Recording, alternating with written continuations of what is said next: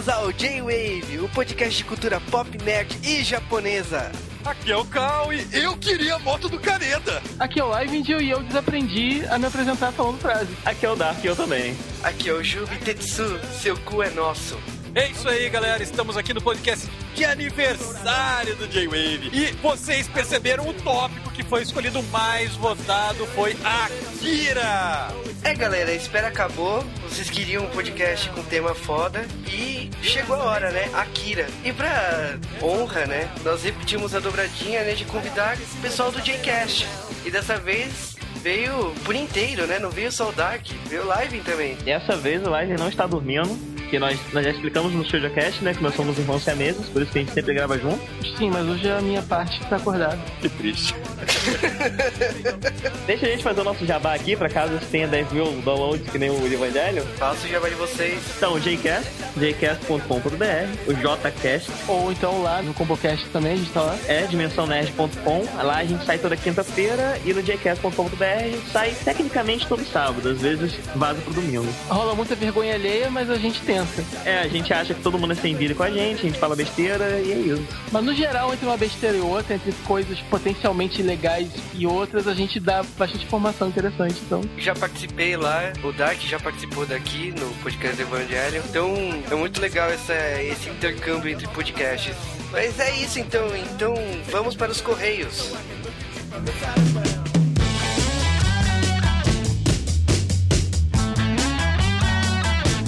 Um ano, né, Cal? Um longo ano. Nem tanto, né, assim, né? Porque foi um ano que a gente teve uma parada, né? É, e depois a gente voltou semanal.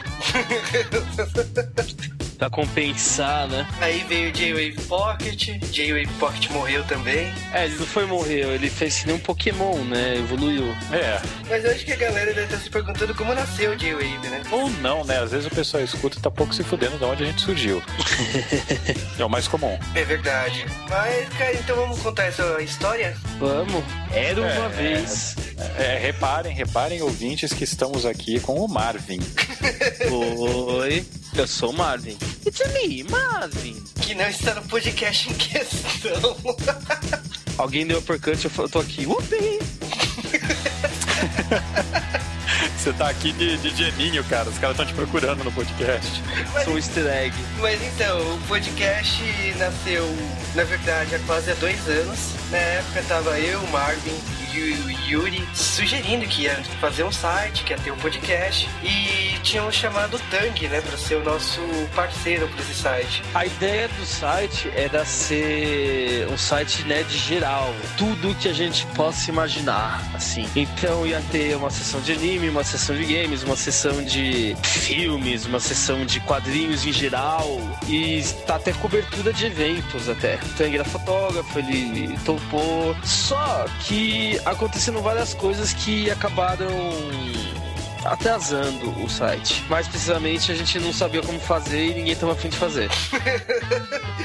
Só que o nome eu acho que era maravilhoso, né? Porque nós temos até que revelar isso, né, Marvin? O nome era. Puta, eu não lembro direito o nome. É- Era algo como tipo Super Macacos Robôs Gigantes. Era o nome do site era Super Macacos Pilotam Robôs Gigantes. genial, cara, genial. Qual era a linha de raciocínio? Ah, robôs gigantes são legais, macacos são legais. Inclusive o Yuri tem um macaco. Vamos juntar os dois e fica legal. Ah, não ficou. Aí coloca Super, né? Porque todo jogo de Super Nintendo tinha Super no nome, né? Putz. Não, é, é- foi um processo genial, assim. Pior que se, se, se tivesse ido pra frente, o podcast seria Super Macacos Piloto Robô Gigantes Cast. Aí a Polícia Federal baixou lá, viu que o pessoal tava usando muitas drogas e parou com tudo, né? Nesse meio tempo, o Gil tava no Japão e fez o J-Wave pra contar as aventuras dele no Japão. Ele chegou aqui, o site não tinha ido pra frente. Ah, vou fazer um podcast no meu site. Aí ele fez o podcast no site dele. E a gente aproveitou toda a ideia original. Então o Cal entrou na edição, né, Cal? É, na verdade, a única coisa que eu fazia no J-Wave até essa época era quebrar o design do site. Umas três vezes seguidas. O carro tá uma bosta, mexe aqui, mexe acolá. e a gente chegou a uma conclusão e criou o podcast. O Marvel acabou não estreando junto, né? A gente fez sobre live actions japoneses. E como eu adoro live action japoneses, eu não participei. Mas acabou participando do nosso melhor podcast, né? Sua estreia foi com Power Rangers. Que também é ótimo, mas é.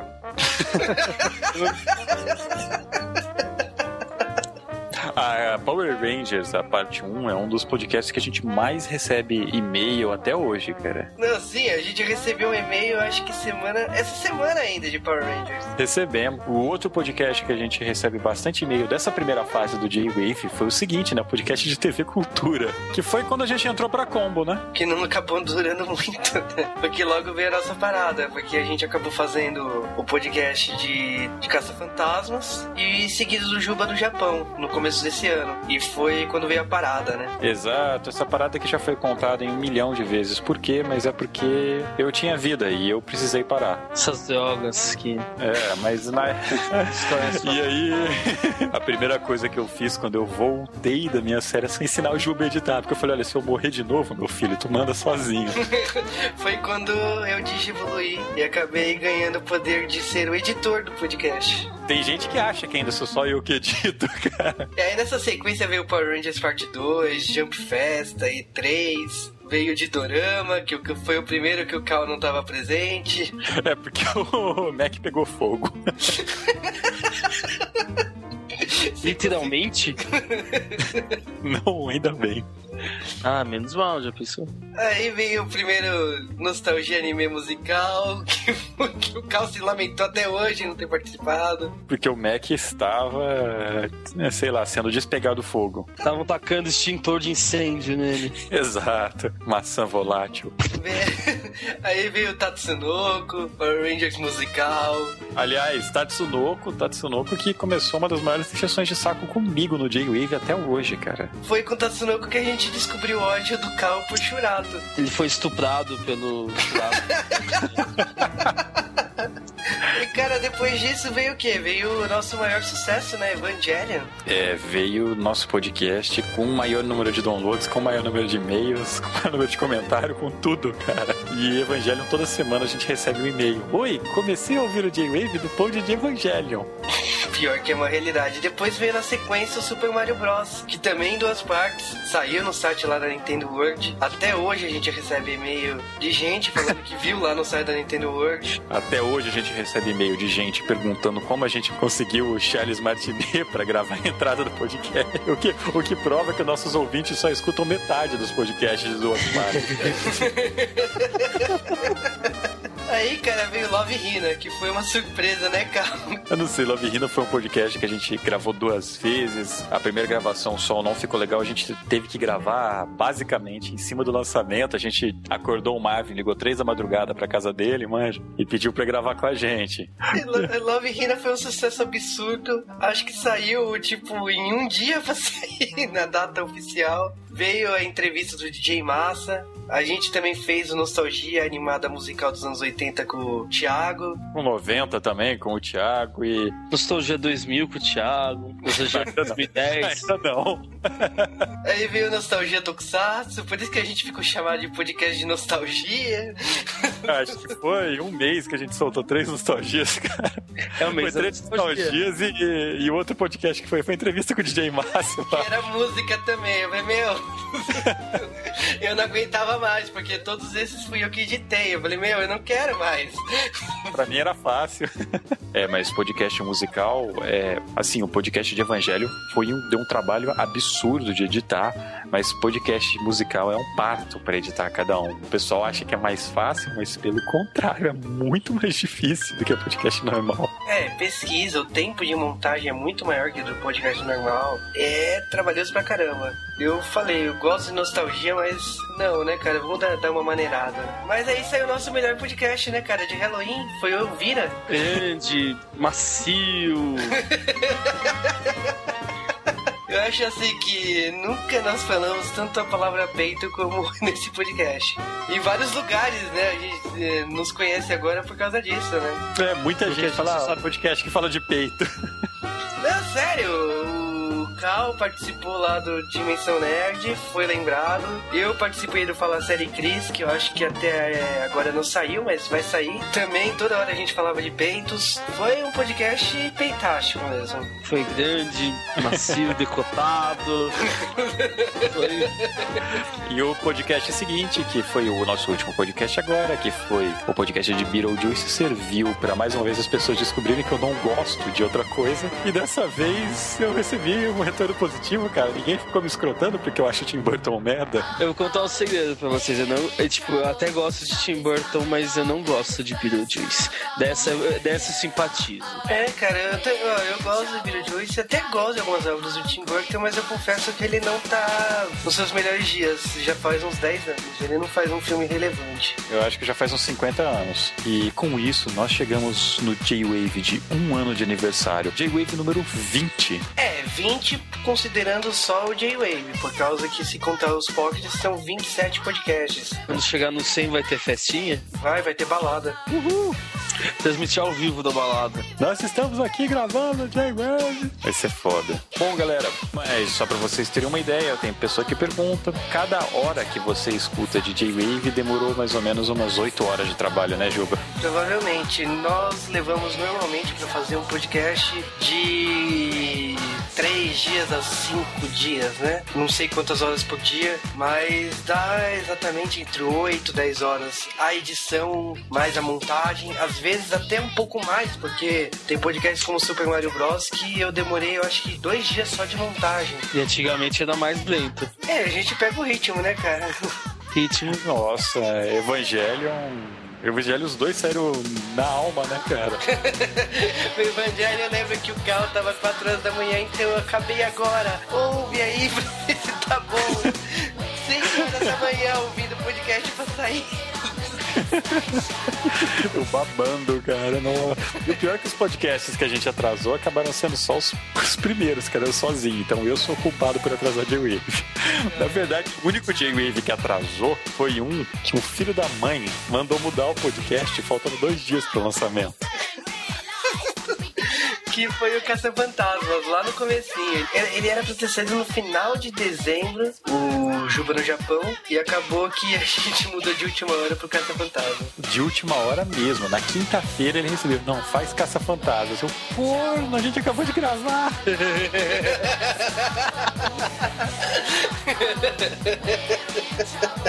É isso, galera. Eu acho que deu pra saber um pouco da história do J-Wave. Esse podcast não vai ter correios. Os correios do podcast de Beetlejuice só vão ser lidos no próximo. Se vocês quiserem mandar e-mails para nós, é, o e-mail é jwavecast.gmail.com. Mande suas mensagens, se você gostou, se você não gostou, se você quer mais robôs gigantes, se você quer menos robôs gigantes, só falar. Também, se você quiser mandar pela grande rede social Twitter, mande para arroba. Nós, eu quero dizer o Juba, ele vai ler ao vivo, o Twitter será lido ao vivo, ele será respondido, será retweetado e provavelmente será lido. E se você estiver num blog parceiro do J-Wave, pode deixar aí que nós leremos com muito amor e satisfação. E vamos para o nosso podcast. Vamos falar sobre Metalder.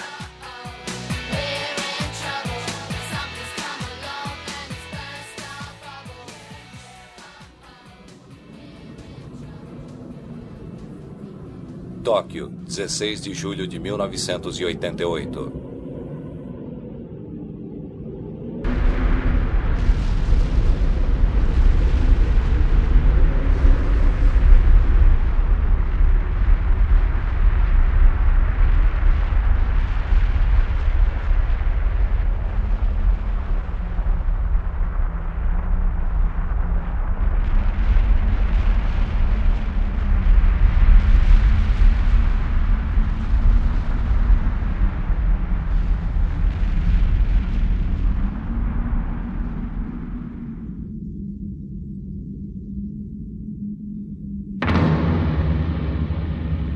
Anos depois da Terceira Guerra Mundial, ano 2019, Neo Tóquio.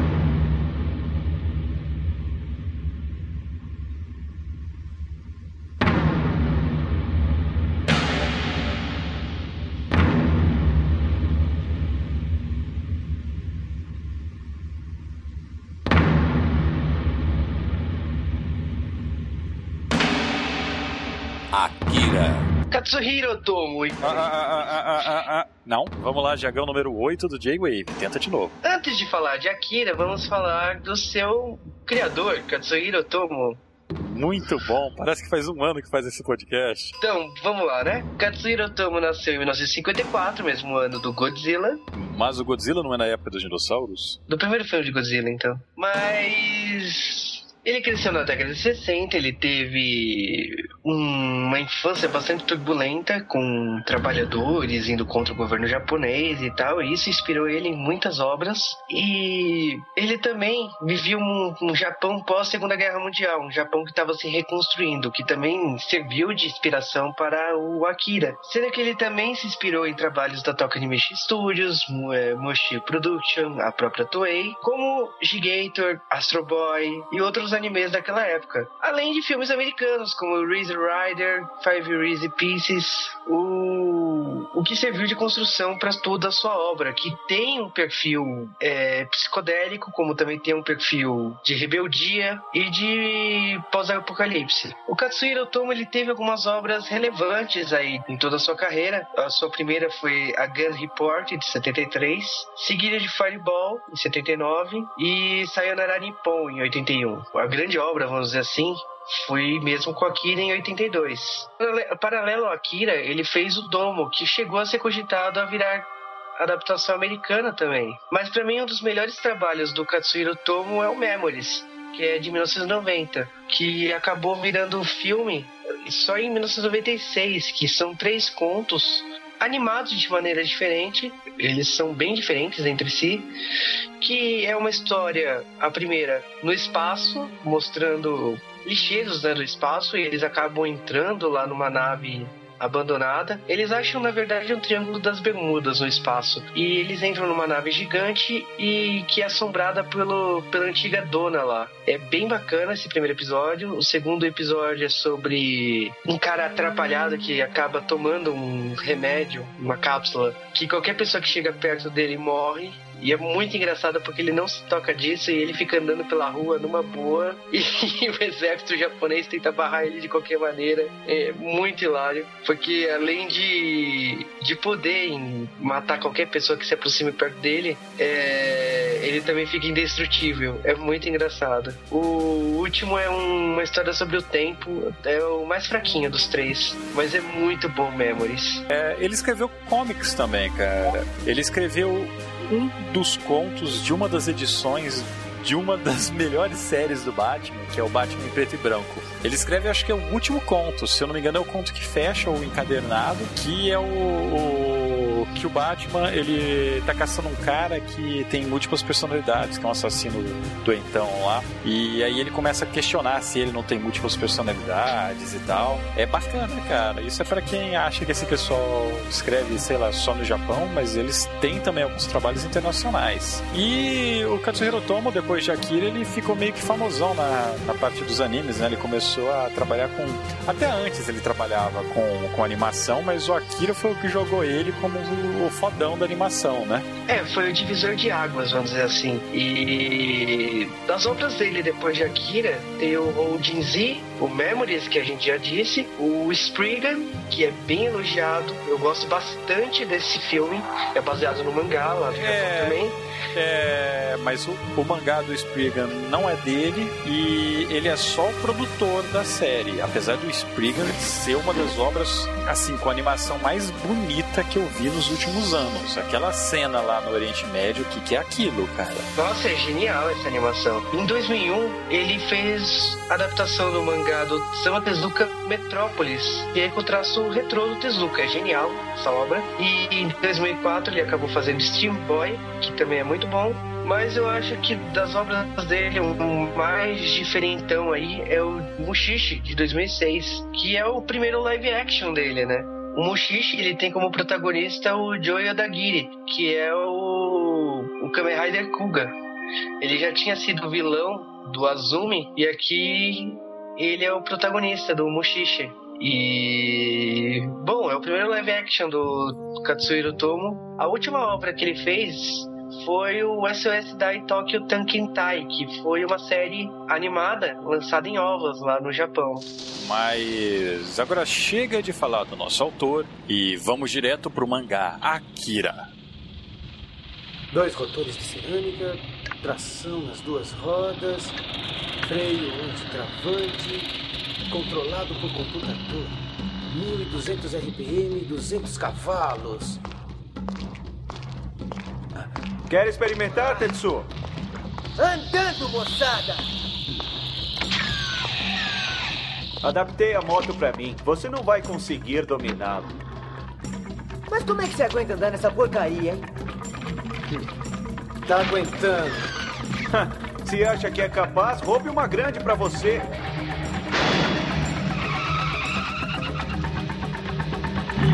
O mangá do Akira começou a ser publicado no Japão pela Young Magazine de 1982 até 1990, ou seja, oito anos de publicação de um mangá que pra gente aqui no Brasil, né, no Ocidente, pelos mangás que vieram pra cá, não, é, é algo pesado, né, cara? A Young Magazine, ela é, ela é mensal, né? E são seis volumes, mas vale lembrar que são seis volumes de 350, 400 páginas cada um. Então, São mais de, são mais de duas mil páginas de mangá no total. Pra ser mais precisamente, são 2.182 páginas, Akira. É muita página. Mas tem muita ação também, né? É. Então, é- é- e a ação é muito bem detalhada, então come bastante página e tal. A história mesmo não é tão esticada assim. né? A trama em si, ela, ela é bem concisa. Só, só que o, o Otomo, ele, ele perde muito tempo na, é, na- detalhando as cenas dele, né? o mangá, As- ele é ação as- o tempo todo, assim como o filme. É, as cenas de ação dele no mangá tem, tem uma movimentação incrível, né? É impressionante.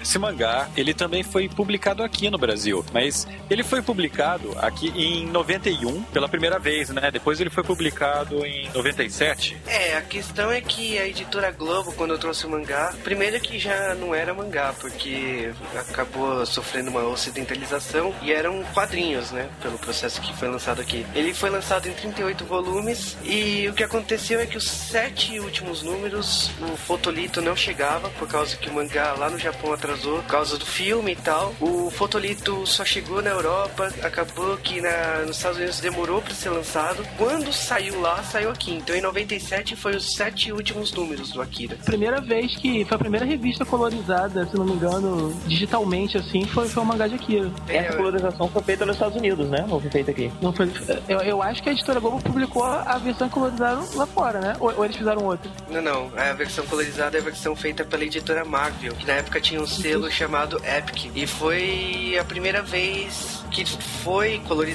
por computador. E eu imagino que, salvando por disquetes, como eu li os textos da editora Globo, eu imagino que era disquete pra caramba, pra poder lançar um número de aqui, né? Eu, eu acho bacana desse esquema que eles fizeram de americanizar esse mangá, porque era uma coisa que não sei se já tinha sido feito antes, né? Provavelmente foi uma das primeiras vezes que uma obra japonesa chegou tão pesadamente fora do Japão. É, porque naquela época o outro título que chegou nos Estados Unidos com força total foi o Lobo Solitário, por causa da influência que o Frank Miller trouxe para sua obra e vendeu o peixe, né? Ele trouxe o mangá para os Estados Unidos.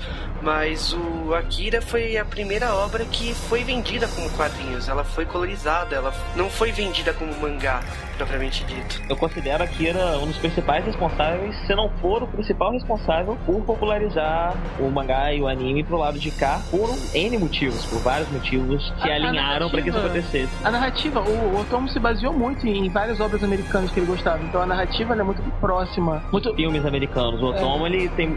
O, o Akira tem muito de Blade Runner, tem muito de. Até eu acho o filme. Depois eu vou explicar por quê. Mas que o filme tem muito em comum com 2001. Depois eu vou explicar direitinho por quê, falando assim, parece não fazer sentido. E vários outros filmes, muito, muito de cyberpunk. E por isso que fez- deu tão certo aqui no, no Ocidente. Os americanos se identificaram com aquilo porque, apesar de ter sido feito no Japão, principalmente o filme era um produto com toda a cara de um produto americano. O Akira, na verdade, ele é a união de dois gêneros da literatura de ficção, posso dizer literatura nerd da época, que é a primeira parte seria a literatura de PES, né, percepção extrasensorial ou psiquismo, que nos Estados Unidos ela foi mais comum assim na década de 70, que foi uma coisa assim que se tornou comum e popularizada graças a um certo gibi pouco conhecido chamado X-Men. A literatura de cyberpunk, que nem o Deco disse, que estava em moda nos Estados Unidos desde a década de 80 80, né?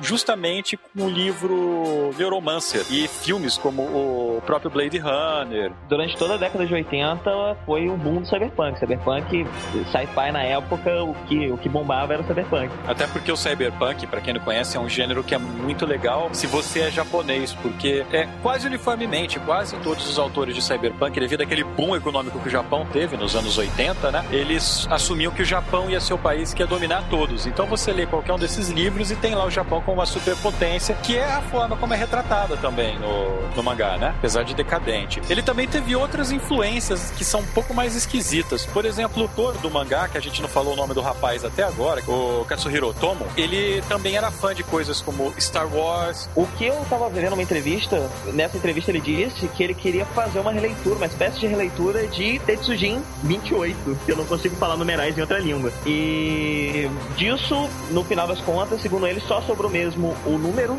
do, do Akira, que era 28, né? Os nomes, né, de alguns personagens. E os nomes de, algum person de alguns personagens, até a personalidade do Kaneda, baseado num, num personagem de Tetsujin, que se não me engano também se chama Kaneda. É o piloto, né? Do Tetsujin. E a impressão que eu tenho é que o filme, enquanto o filme ele é influência dos filmes americanos que o, que o Otomo gostava, no mangá a gente vê um pouco mais da, da influência japonesa, dos mangás que ele lia, dos animes que ele gostava, enquanto o filme é mais voltado pro, pros filmes americanos que, que ele gostava. A impressão que tem é que, que dá é que o filme ele queria fazer aqueles filmes que ele gostava quando ele era mais novo. A gente falou bastante do que levou ele a fazer esse mangá, então finalmente vamos falar do mangá Akira. E essa, essa geração otaku de hoje não conheceu Akira nos mangás daquela época, porque ela, essa geração foi surgir depois, né? A gente tá falando aqui da geração dos anos 90, por causa da época que o mangá foi publicado. Aliás, até antes, né? Porque seria mais o resquício do pessoal que gostava de tokusatsu, né? Pra querer ir atrás disso por ser japonês. Cara, não sei, porque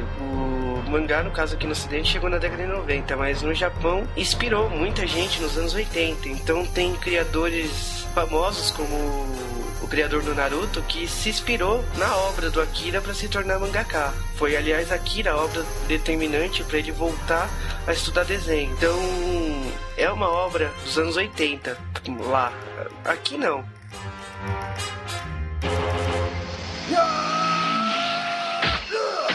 Gostou, idiota? Ah! Ah! Ah, Moleque, o que que você fez?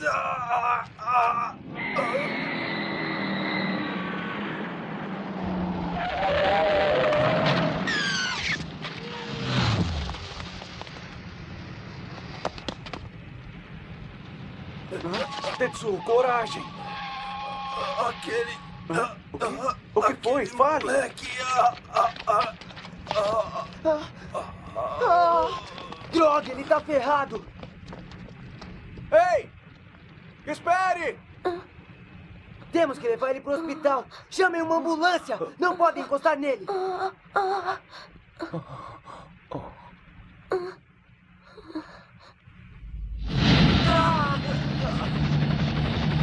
O quê? Que isso?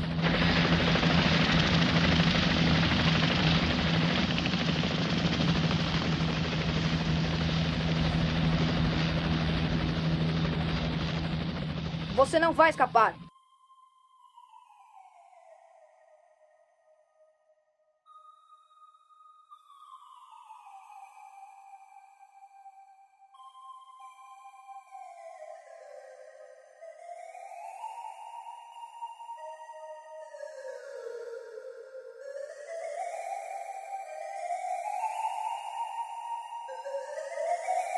Eu acho que ela difere muito. Tanto o anime como o mangá são obras bastante distintas entre si. Então vamos, vamos contar um pouco a história desse mangá. A história começa com uma cena panorâmica de Tóquio em julho do ano de 1988. Aliás, no dia 16 de julho. Vocês lembram o que vocês estavam fazendo em 16 de julho de 1988? Eu ainda não tinha nascido. Eu devia estar vendo He-Man, é o que eu fazia na época. Ou brincando com meus bonecos do Rambo, sei lá. Sei lá o que eu estava fazendo em 88. Assistindo manchete. Eu sei, eu, sei, eu- eu sei que eu tava sozinho no meu quarto brincando, isso eu sei. É, se tivesse nascido, eu também teria essa certeza. Enquanto vocês então eu sei que eu não estava com um amigo, porque eu não tinha tal coisa. Que triste, cara. Pode, podem chorar mim. Informação demais, cara. Informação demais. oversharing, desculpa. Tá ok. Mas enquanto vocês estavam lá com seus amiguinhos ou sozinhos, né? No Japão, uma explosão enorme, aparentemente nuclear, faz um buraco em Tóquio. E isso começa a Terceira Guerra Mundial. A gente estava no meio da Guerra Fria, então isso, isso era um risco real, todo mundo achava que isso ia acontecer. Então no mangá que saiu em 82 falar que isso ia acontecer, tava todo mundo, olha só, cara, só daqui seis anos tem chance. E aí ele pula para um futuro, é, 31 anos depois, né? Então a história acaba indo pra 2029. O- Uma nova cidade foi construída, Neo Tóquio. Peraí, peraí, peraí, peraí. Eu, eu tô tendo um déjà vu agora, cara. Por quê? Porque o último podcast que a gente gravou com o Doug também a gente falou da cidade de Tóquio sendo destruída e aí alguns anos depois Mas, reconstruíram. mas os japoneses estão sempre destruindo Tóquio continuamente, então é um assunto que inevitavelmente vai voltar, né? Pois é. Desde o Godzilla, cara. É uma coisa normal já. Falar de anime e mangá é falar de Tóquio sendo reduzida a pó. Isso é inevitável. É o maior sonho dele. Eu acho que na verdade anime em japonês significa destruir Tóquio, né? Porque a tradução eles falam que é pra gente é outra coisa. É mentira aquilo. Eles destruíram mais Tóquio do que os americanos destruíram Nova York ou Washington, sei lá. Mas continuando aqui sobre a Neo Tóquio, a cidade foi construída do lado da antiga Tóquio e Tóquio estava sendo demolida para a construção da, do estádio das Olimpíadas. Juba, pode fazer, pode fazer propaganda de revista aqui? Ah, Dan? Neo Tóquio a cidade, não a revista, tá? Nós seguimos então por um bando de botoqueiros aprontando mil e uma confusões na sua telinha. É, tipo assim, é, Neo Neo Tóquio basicamente é uma cidade fantasma, né? Porque não tem mu- muita gente lá ainda, dá a impressão que não se mudou muita galera pra lá. É um estado meio que de, de desesperança geral, então a juventude tá meio sem, sem ter muita perspectiva. Então dá a impressão que todo mundo tá virando meio que delinquente ali, né? Eles, faz, eles estudam numa escola, né? Que é pra, Pra que é pra delinquente. desajustados sociais, assim, digamos assim. É, é uma sociedade perdida, vamos dizer assim, porque dá a entender que Neo Tóquio não é nem a capital, né, mais. Mas o que acontece é que o Kaneda tem a sua gangue lá, ele está andando, né, pela, por algumas estradas que levam a antiga Tóquio. Agora, assim, o, o poder aquisitivo lá continua muito bom, porque as motos deles são ótimas, né? né? Eles ficam confiando, sei lá. E não são riquinhos, quer dizer, não são filhinhos de papai. Eles roubaram as motos, mas se realmente, como De não tem né, ninguém cara? na cidade, é. E eles estão andando com elas já boa, né? À luz do dia, né? Então. Ah, mas é Japão, né, cara? Ah, entendi, explicou tudo. ok. Bom, mas a gangue lá tá andando na autoestrada e de repente ac- acontece do Tetsu se chocar com um garoto lá e acontece uma pequena explosão, o garoto não sofre nenhum arranhão. Pequena explosão. Pequena explosão. Ah, cara, comparado às bombas que acontecem no durante A moto, a moto do cara vai pro saco, velho. O cara sai Você tá redu- desesperado. Vocês estão reduzindo, vocês estão redu- reduzindo a dramaticidade do acontecimento. O cara tava andando de moto do nada, apareceu uma criança azul enrugada. Ela aí, só é ele- azul cara. na porcaria do, do filme, cara. É, tipo, no mangá é só a criança enrugada em preto e branco. É, na minha versão do mangá é. Na versão americana é branco. É, mas porque isso eu- não interessa. E bom, acontece lá a pequena explosão que eles eh, aumentaram. A moto foi destruída, o Tetsu tá todo ferrado no chão e olham para uma criança enrugada. É, só o Kaneda vê essa criança, né? Os outros estão desesperados com o Tetsu. E nesse instante, assim, quase instantaneamente já aparece. É, no mangá nem fala que tem polícia, que tem nada, só fala que a ambulância chega, não é? É, chega o Estado, né? Aparece os soldados, eles pedem ajuda, ajudar o Tetsu. Os caras falam que daqui a pouco vai aparecer uma ambulância, mas na verdade eles estão procurando aquele molequinho com cara de idoso. Tetsu acaba sendo levado para um laboratório para testes. Acaba se descobrindo que ele não é mais um humano normal. É tipo assim, an- antes disso, o, o, o Kaneda vê o, o garotinho enrugado sumindo no ar, né? Meio que se desaparecendo, fica bem intrigado com isso também. É, até aí ele fica achando que é coisa da imaginação dele, né? Se é ou não é, né? Mas uma coisa importante, o que que esse choque trouxe pro Tetsu, né? Isso vai ser discutido agora, né? Por, com exames que ele tá sendo submetido. E você acaba descobrindo que ele não tá com as ondas cerebrais normais, quer dizer que ele não é mais um humano normal, que significa que ele vai ganhar alguns poderes É, quando ele entra em contato com essa criança com rosto de idoso, é, aparentemente isso desperta alguma coisa no, no, na, na mente dele, né? No cérebro dele. E as coisas estranhas começam a acontecer com ele. E eu não sei se isso é um mangá daqui, nós, nós estamos falando de X-Men, né, cara? É, mas tem influência, tem influência, cara. Então, como eu disse, toda essa linha de, de psionicos depois da década de 60 foi influência dos X-Men. Apesar de ser fã, de, fã desse tipo de literatura, fala que não, sabe? Não, de jeito nenhum que é gibi. Não, o, ja o, o, Japão sempre gostou de brincar com poderes paranormais, sabe? Desculpe me incomodá-lo, mas eu queria que visse uma coisa.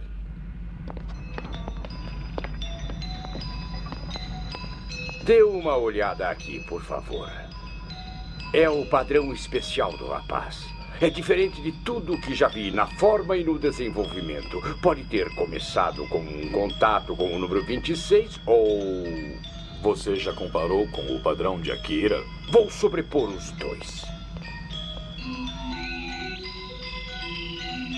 Nós tivemos que procurar dados antigos e a comparação exata é difícil.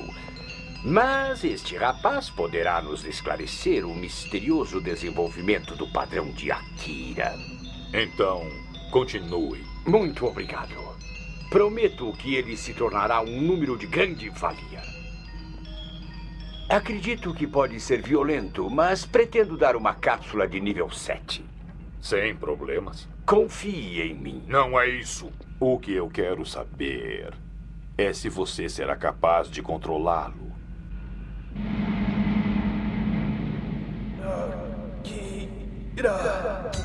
Nós temos que estudar este poder e aprender a controlá-lo.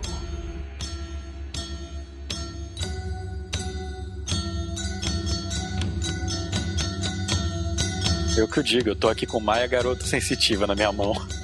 Pois é. O que aconteceu então com os outros rapazes? Eles aparecem então na escola deles e a gente descobre realmente é uma escola para delinquentes e eles comentam que tudo pareceu fácil demais. A polícia não perguntou nada, deixou eles embora com facilidade. Eles são espancados por um professor que parece o garoto propaganda do Cepacol.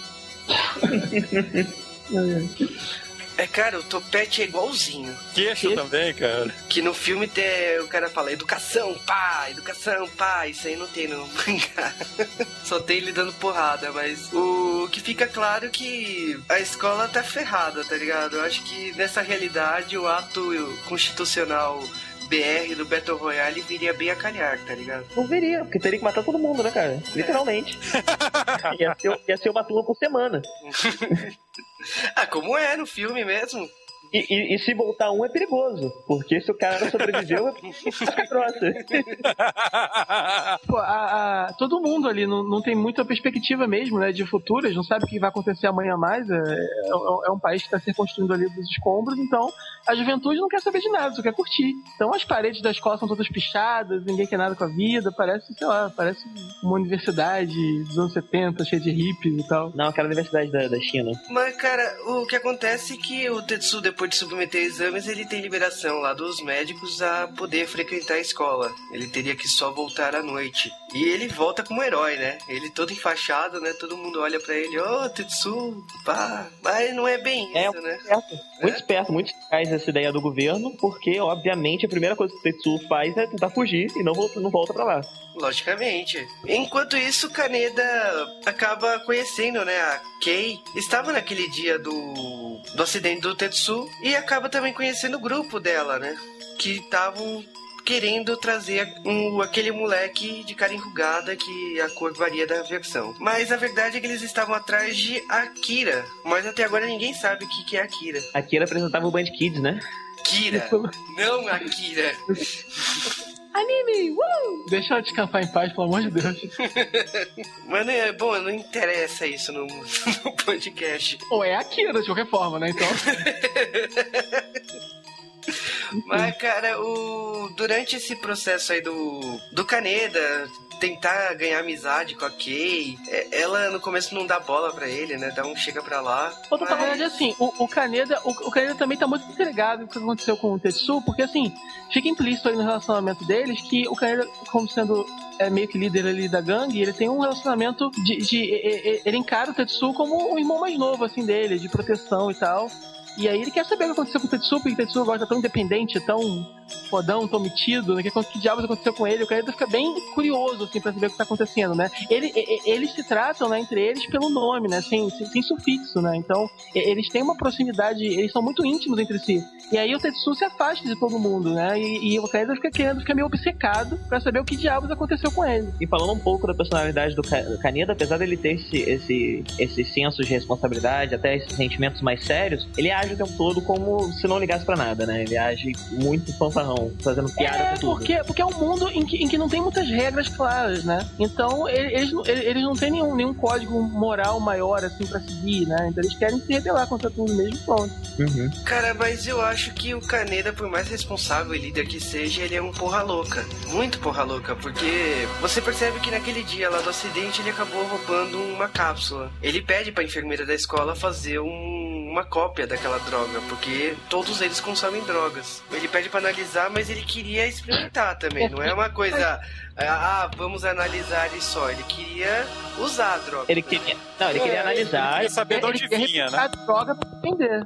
Eu acho que não. Eu acho é, o que me deu a entender para mim é que ele queria saber de onde vinha aquilo. Por que, que o moleque azul tava tão desesperado atrás disso? Porque ele queria saber que porra que era aquilo, né, cara? Ele tava, ele tava não, meio não, querendo investigar não, o que tava acontecendo. Não fica muito, não fica muito claro a, a intenção dele, no mas. Mangá, não, no mangá eu peguei a impressão, assim, lendo, ficou um pouco claro para mim de que ele estava curioso, mas ele também queria uma forma de replicar aquilo, assim, saber quais, o que aquilo pode causar na pessoa e se for bacana, ele vai querer replicar pra poder fazer. É, eu também fiquei com essa impressão, mas lá seja lá qual foi a intenção dele, a garota logo disse que se ele tomasse aquilo ali, provavelmente ele morreria. E então... a, a, a, quantidade de, de, substâncias concentradas ali era muito, muito alta para um ser humano é, suportar. Aliás, fica curioso essa cena que a enfermeira fala que tá grávida, né? E dá a entender pelo beijo da boca que ele dá nela e tal, que seria dele, né? Ele só fala assim, então eu posso assistir o parto? Eu falei, meu, que coisa. Isso bem randômico. É, ele é um filho da puta, né, cara? então, mas eu não sei se é dele, porque eu, aparentemente ela é é a putinha da escola, não sei ah, se vocês ah, notaram. A enfermeira é dada assim, que beleza. É, não, mas logo depois, aquele professor lá, o Sepacol, aparece lá no, na salinha dela também, numa outra cena, e querendo fazer a mesma coisa. Ela manda ele pro inferno e ele, ele, então, ele xinga então, isso dela. Tem que esperar a criança nascer e ver o queixo dela como é que é, né? falando de um personagem super relevante, né, da obra. É, mudou. A gente tá falando da enfermeira e do queixudo.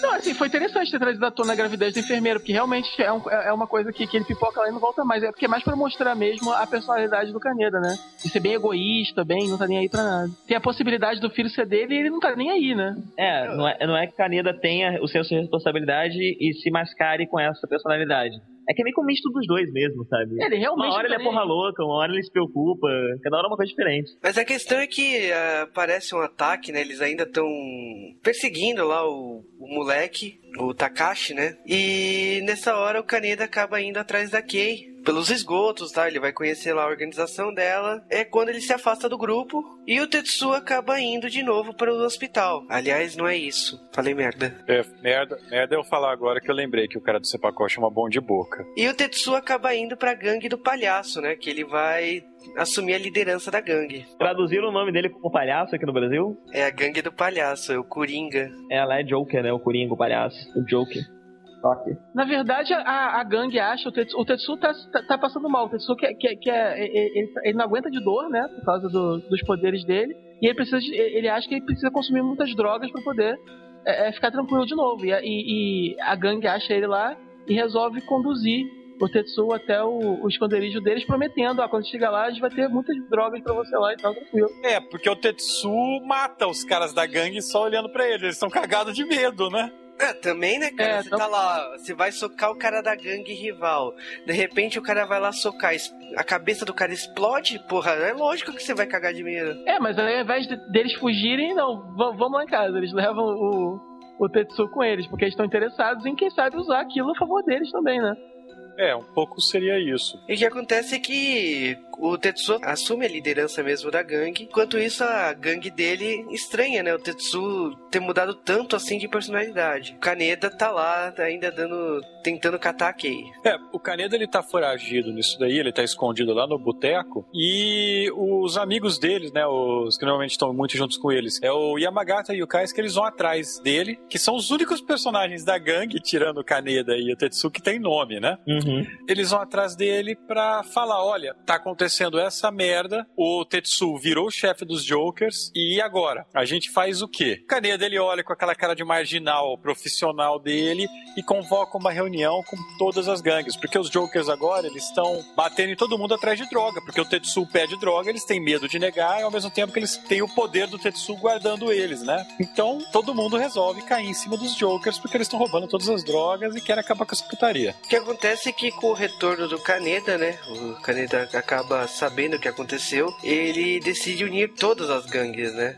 Ele fala assim: Eu vou dar o troco e vou acabar com o Tetsu. Chega um momento que você acha, porra, é o clímax da história, né? E é o primeiro de muitos. Vocês concordam comigo que clímax em Akira é uma coisa que acontece a cada 10 minutos, né? Você tá assistindo, não, vai ser agora, vai ser o clímax, vai acabar tudo. Não, assim, eu, eu, eu achei bem surpreendente o nível de, de ação do mangá, né? É uma, é, o- o- a, a ação é muito bem descrita e é legal que ah, mais ou menos pro final de cada volume tudo vai intensificando bastante. Então é como se fosse. Cada volume é, ele parece tem. um, um curto, parece um filme, né? Cada volume parece um filme. Tem, tem, tem três arcos bonitinhos, né? Tem começo, meio e fim. E o final é sempre a- a- uma coisa bem grandiosa, bem.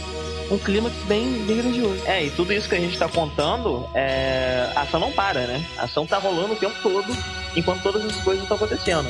É, ele consegue Quando- balancear bem, né? Não fica uma coisa nem lenta demais, nem exagerada na ação demais, né? Fica tudo bem, bem, bem balanceado. Um, vou- um dos melhores exemplos que, que eu vi de uso de ação em mangá foi em Akira, porque não, fica chato, não fica confuso, ele não desenha a ação de forma confusa, tudo muito bem é, detalhado, mas ao mesmo tempo não é, não é lento, é, é rápido, né? Ali. No Akira, nesse momento, a gente tá com mais ou menos uns quatro plots andando em paralelo. Quatro, cinco histórias seguindo em paralelo. Que a gente tem essa história do Kaneda, ou essa relação do Kaneda com a Kei. A gente tem essa história das gangues, tem o negócio do Tetsu, tem os psionicos, tem o coronel. São muitas histórias seguindo em paralelo e nenhuma delas para em algum momento. Tem também a rebelião, né? Elas não param, elas vão acontecendo, vão acontecendo. E isso realmente dá um ritmo legal pro mangá. Eu acho que mais pra frente isso chega a ser. Não é cansativo, cara. Eu acho que já fica, já fica lugar comum lá pra, mais pra frente. Mas não, não muda o fato que é foda. Enquanto isso, também estão plantando a ideia do Akira. Você sabe que é o nome do mangá, você sabe que aconteceu alguma coisa com alguém chamado Akira, mas você não sabe o que, que é. E cara, o, o Kaneda tá rolando lá a briga de gangues. É, ele reúne todo mundo pra descer o cacete nos Jokers, ou a gangue do palhaço, como ficou a tradução da Globo. E ele consegue. Na teoria, ele chega lá e ele consegue dar uma porrada no Tetsu. Lógico que o poder do Tetsu é sobre-humano, né? Mas ele chega a nível a nível, né? Vamos dizer assim. Não, o Kaneda, ele é, assim, maluco e muito bom, né? Porque o cara. Porque, porque aquele negócio, é, por mais que o Tetsuo esteja ali em pé, explodindo a cabeça de todo mundo, na hierarquia ali da gangue, o Kaneda ainda se sente superior a ele, né? Então ele chega encarando mesmo. Eu sou seu superior aqui, você não vai fazer isso comigo. né? Eu sou teu, sou teu irmão aqui, né? Tu não vai Mesmo tem- explodir a minha cabeça. Mesmo o Tetsuo levantando blocos de concreto do E chão, vê- jogando ele pro e alto. E, você vê que o Tetsu poderia ter. O Tetsu faz aqueles negócios pra tentar assustar ele, quem sabe, mas o Tetsu, o Tetsu podia ter matado ele ali. E não Aham. mata, porque ainda rola esse, esse respeito, esse carinho, essa consideração entre os dois, né? Não, não- não impede que ele faça aquele show, destrua tudo pra poder mostrar como é que eu sou foda. Mas, mas ele podia terminar tudo com, com um estalo de dedo, Com né? certeza, ele pode fazer isso com todos os outros humanos, o Kaneda não tem nada de especial. Ele não faz com o Kaneda, mas ele faz com o Yamagata, que é o segundo em comando da gangue. É, mas ele, tinha- ele tinha essa relação especial com o Kaneda, né? O Kaneda ele conhece desde o. desde o jardim de infância, não é? É que, o, no caso, o Kaneda foi o primeiro amigo dele, né? Mas isso aí vai ser falado bem no final do mangá. O, Aham. o Yamagata, no caso, ele tenta atirar no Tetsu Tetsu e o tiro rebate e mata, né, o Yamagata. Tanto que o Kaneda usa a arma do, dele na mão do amigo para acertar o Tetsu e acerta. Mas enquanto isso, o, o Tetsu sabe tudo sobre o Akira, acaba descobrindo o paradeiro do Akira e vai lá atrás de onde esse suposto Akira está guardado. É, na verdade, antes dele ir pra procurar o Akira, quando tava tendo essa guerra de gangues, o coronel descobre onde o Tetsu tá e vai atrás dele. Então, no ápice daquela guerra, o Tetsu começa a ter um colapso e o coronel vira para ele e fala: Olha, se você não vier comigo, você vai morrer, porque você não sabe controlar seus poderes, já era pra ti. A gente é a única pessoa que pode te ajudar. E o, naquela época, acho que o Tetsu não tinha saída. Ele tava tendo um colapso lá, ele acaba seguindo com o general, e aí que ele fica sabendo tudo sobre o Akira. Eles, inclusive, eles chegam a perder o, o Kaneda e a Kei nessa. É, e cara, chega o grande momento, né? Por causa que o Tetsu vai atrás lá do Akira e você pensa, caramba, ele vai encontrar um corpo congelado, né? Vai chegar lá, aparece um molequinho lá, todo vivo, inteiro. Se passou 30 anos, ele está intacto. Com cara de molequinho do Jaspion, né?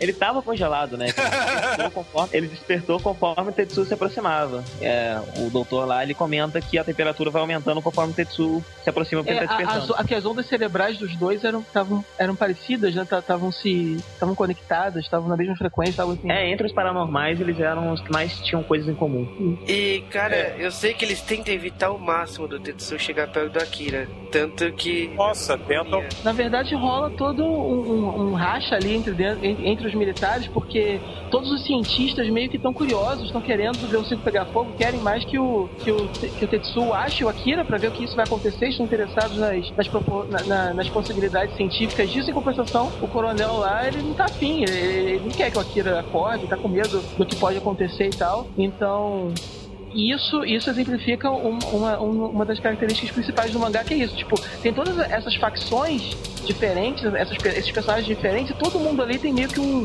um propósito único, assim, meio egoísta. Cada um quer, quer uma coisa. Então, um momento excelente pra gente numerar as facções de novo que a gente tem até aqui. Nós temos as gangues, nós temos os rebeldes, liderados pelo Ryu, nós temos os militares, liderados pelo coronel Shigishima. Teoricamente, nós temos os cientistas, nesse caso aí, nós temos os garotinhos de azul, nós temos o pessoal do governo, a gente tem toda aquela facção que quer liberar o Akira, que na verdade controla os rebeldes, mas eles querem botar tudo abaixo, né? Eles querem que o Akira acorde. É, é, é, é, tem isso, tem aquele baixinho do governo, um cara de rato, como é o nome dele? O Nezu. Tá, ele é meio que a gente duplo ali, porque dá a impressão que ele é. É, tipo, dá a impressão que ele tá traindo o governo pra poder apoiar os rebeldes, mas ele, tá- ele só tá usando, ele tá fingindo, tá usando os rebeldes pros propósitos pessoais dele. No final das contas, ele não tá nem do lado do governo, nem do lado dos rebeldes, ele só quer ter as próprias ideias dele, né? E a gente esqueceu de citar a seita religiosa, né? Shiyoko, né? Da Shiyoko. Mas, cara, é, isso só classifica que Akira não tem bem e o mal. Existe o- lados e lados, e muitos lados nesse caso. É, o, o Otomo não cria.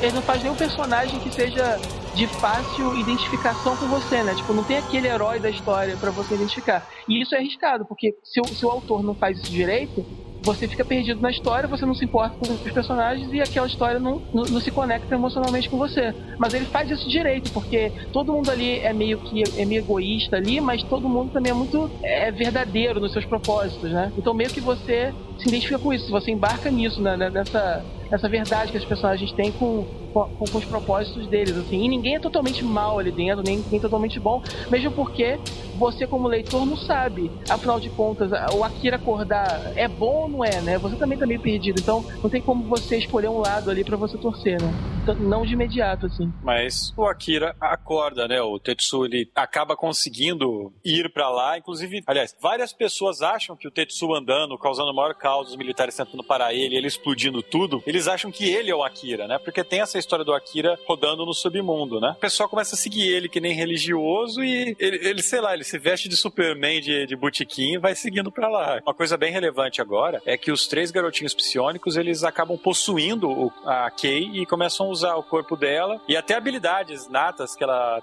tem lá, que a gente no momento, até o momento não sabia disso, pra tentar resistir a isso, mas não dá muito certo, né? Aliás, é uma das maiores críticas que eu tenho ao filme, que isso não fica nem um pouco claro no filme, o que, que tá acontecendo ali, quando isso acontece no filme. O que acontece é que o Akira despertou, o Tetsu tá ali, resumindo, existe dois Akiras no Japão, e o que um causou o caos na Terra, imagina dois, né? A impressão que eu tive era que foi uma corrida, porque tem várias facções, uma, uma atrapalhando a outra, tentando chegar lá, porque os rebeldes eles querem liberar o Akira, eles não sabem o que, que é, mas estão sendo manipulados para liberar. Os militares de jeito nenhum, os cientistas querem, inclusive, os cientistas eles não querem, eles são passivos, né? Eles não ajudam nem atrapalham. O governo mandando todo mundo se fuder, o governo não quer liberar dinheiro para aumentar a defesa. É, é, tudo ao mesmo tempo, cara. O Tetsu derrubando, até o Kaneda tentando parar o Tetsu. É, e quando o Akira desperta, isso continua. Continua todo mundo brigando pra ver quem vai pegar o moleque. Ele fica passeando de mão em mão. O que me fez lembrar agora é da corrida maluca, cara.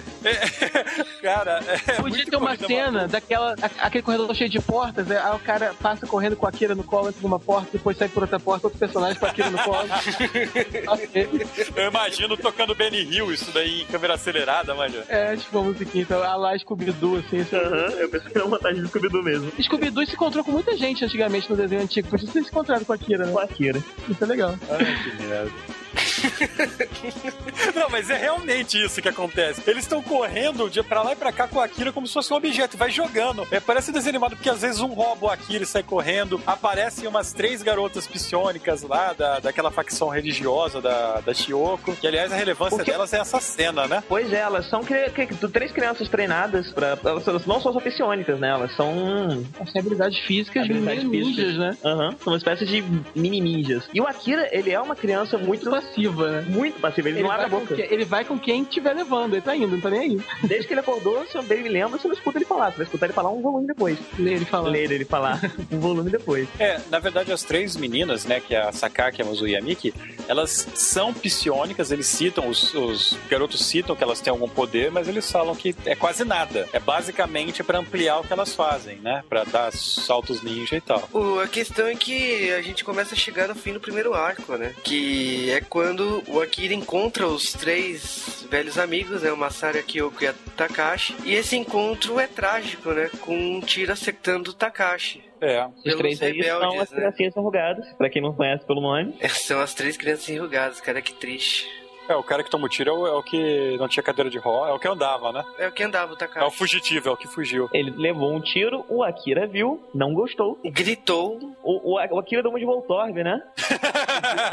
Nossa, cara, meu Deus. É, quando ele abriu a boca, fica com a boca calada, cara. É, mas nesse momento eles citam que o, as crianças e o Akira, eles têm meio que uma sincronia, né? O cérebro deles está sintonizado e quando acontece aquilo, ele sente o cara morrer, então para ele é uma dor muito grande. E aí que vem a caos na Terra, né? Literalmente. É, porque quem atirou no Takashi foi o Nezu, né? O Takashi a, a, acaba morrendo, né? O Akira se desespera e Neotóquio vai pelos ares.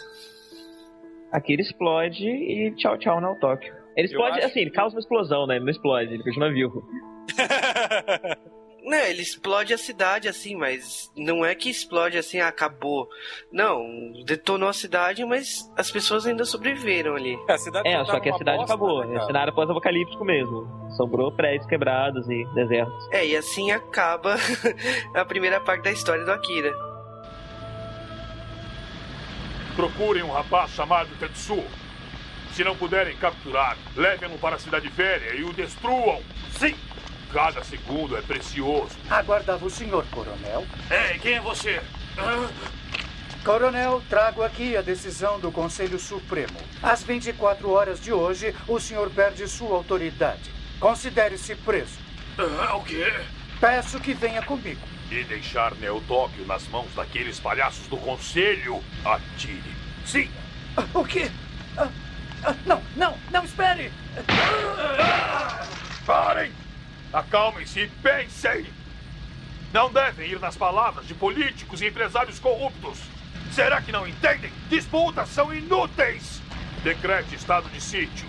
Prendam todos os membros do conselho. Nós perseguiremos Tetsu. E vamos pegá-lo! Todas as tropas de emergência! Todas as tropas de emergência!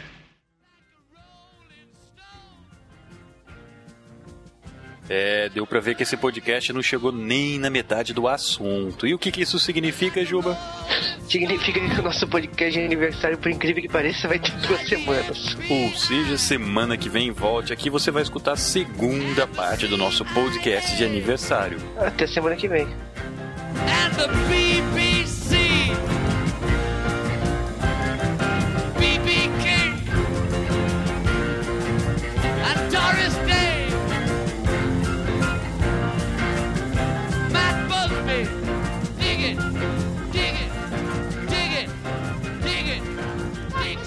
It by Georgie Wood? And now we'd like to do All the Angels Come